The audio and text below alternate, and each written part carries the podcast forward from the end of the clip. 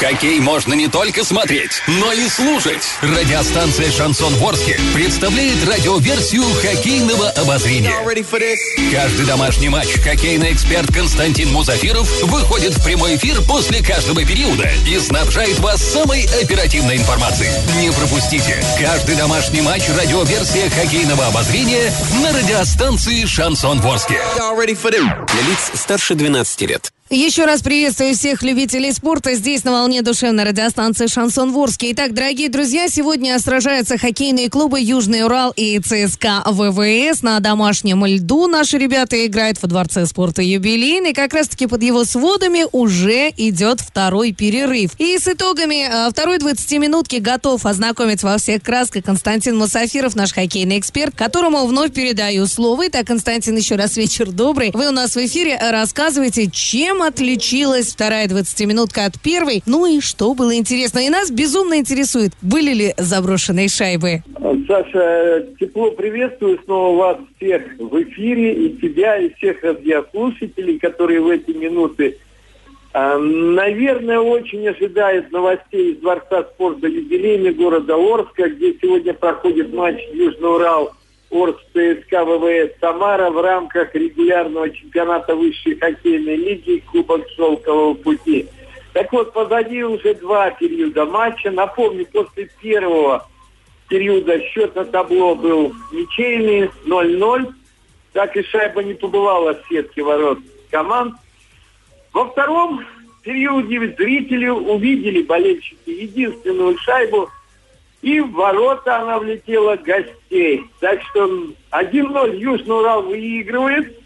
Единственную шайбу наши хоккеисты забросили где-то уже ближе на 34-35 примерно минуте матча. После того, как организовали такую напористую атаку, неплохо разыграли шайбу наши форварды, в частности Игорь Черкасов – и Артем Сиванькаев. И возле ворот просто очень здорово сыграл центральный нападающий Александр Сметанин.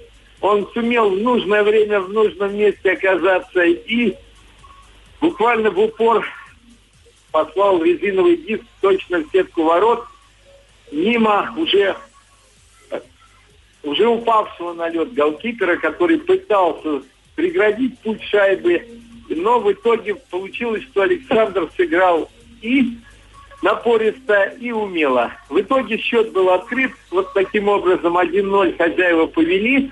А сам период, в отличие от первого, все-таки протекал в большей степени с преимуществом хозяев. Да, сумели наши хоккеисты разморозиться, как я сказал, в первом периоде выглядели словно из холодильной камеры. Их потихонечку оттуда приглашали на лед, и они, наверное, не разогрелись. Так вот, во второй период это разительное изменение в действиях, э, и активность появилась, и движение добавили наши хоккеисты. В силовой борьбе практически ни в одном единоборстве не уступили гостям, хотя те играют довольно жестко и также предпочитают э, в силовой манере порой действовать. Так вот, э, взаимные атаки во втором периоде были, особенно в начале его. А затем вот преимущество потихонечку перешло к хозяевам льда, и запомнились несколько бросков Виталия Кудрина, Олега Марзоева.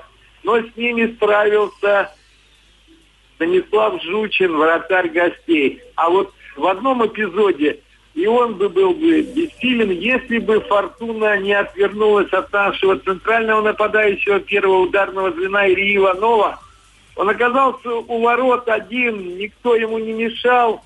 И, собственно, находился в ударной убойной позиции, но не забросил шайбу, потому что она соскочила с крюка, подскочила как-то на льду. Вот в первом периоде рассказывал Александр Авцев, всю нашу пятерку обыграл форвард гостей, обыграл практически вратаря, а вот шайба с рука ушла, и все, и шайбы не состоялась. Так и вот Илья Иванов упустил свой момент при счете 0-0.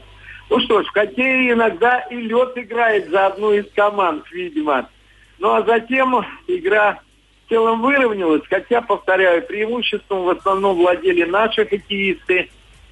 И Только единственное испытание серьезное было где-то в интервале 37-39 минуты, когда был удален Станислав Соловьев, нападающий на Урала, и пришлось обороняться армейцы из Самары, летчики, как мы их называем, вот, атаковали, довольно часто бросали поворотом Дениса Синягина, но наш вратарь сыграл надежно, а уже на последней минуте, когда команды играли в равных составах, волжане упустили еще один шанс сравнять счет, когда буквально с двух метров с угла, правда, ворота расстреливал, можно сказать, один из форвардов гостей. Но опять-таки проявил свое мастерство Денис Синягин. Оба броска. Первый парировал, второй он просто зафиксировал в ловушке. Так что сыграл просто здорово. Так вот, буквально через несколько минут э, начнется третий заключительный, возможно, заключительный период матча, если не случится овертайма. А уже команды появляются на площадке. А вы, может быть, и слышите реакцию зрителей, такую приветственную. Ну а мы с вами пока уходим на такой тайм-аут. Через минут 30 снова, надеюсь, выйдем в эфир.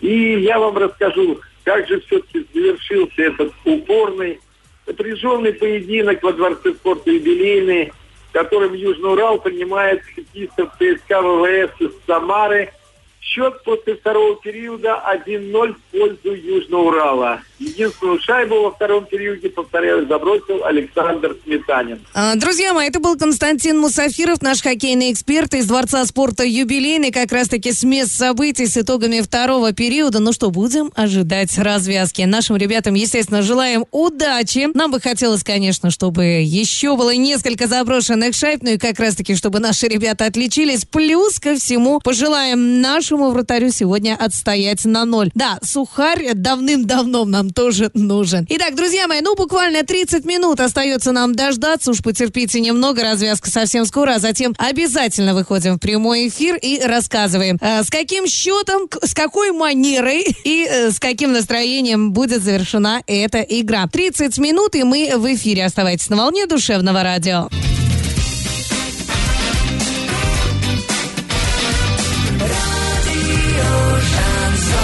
Музыки много. Шансон один. Радио «Шансон». СМИ зарегистрировано Роскомнадзором. Свидетельство о регистрации Л номер ФС 7768 373 от 30 декабря 2016 года. Для лиц старше 12 лет.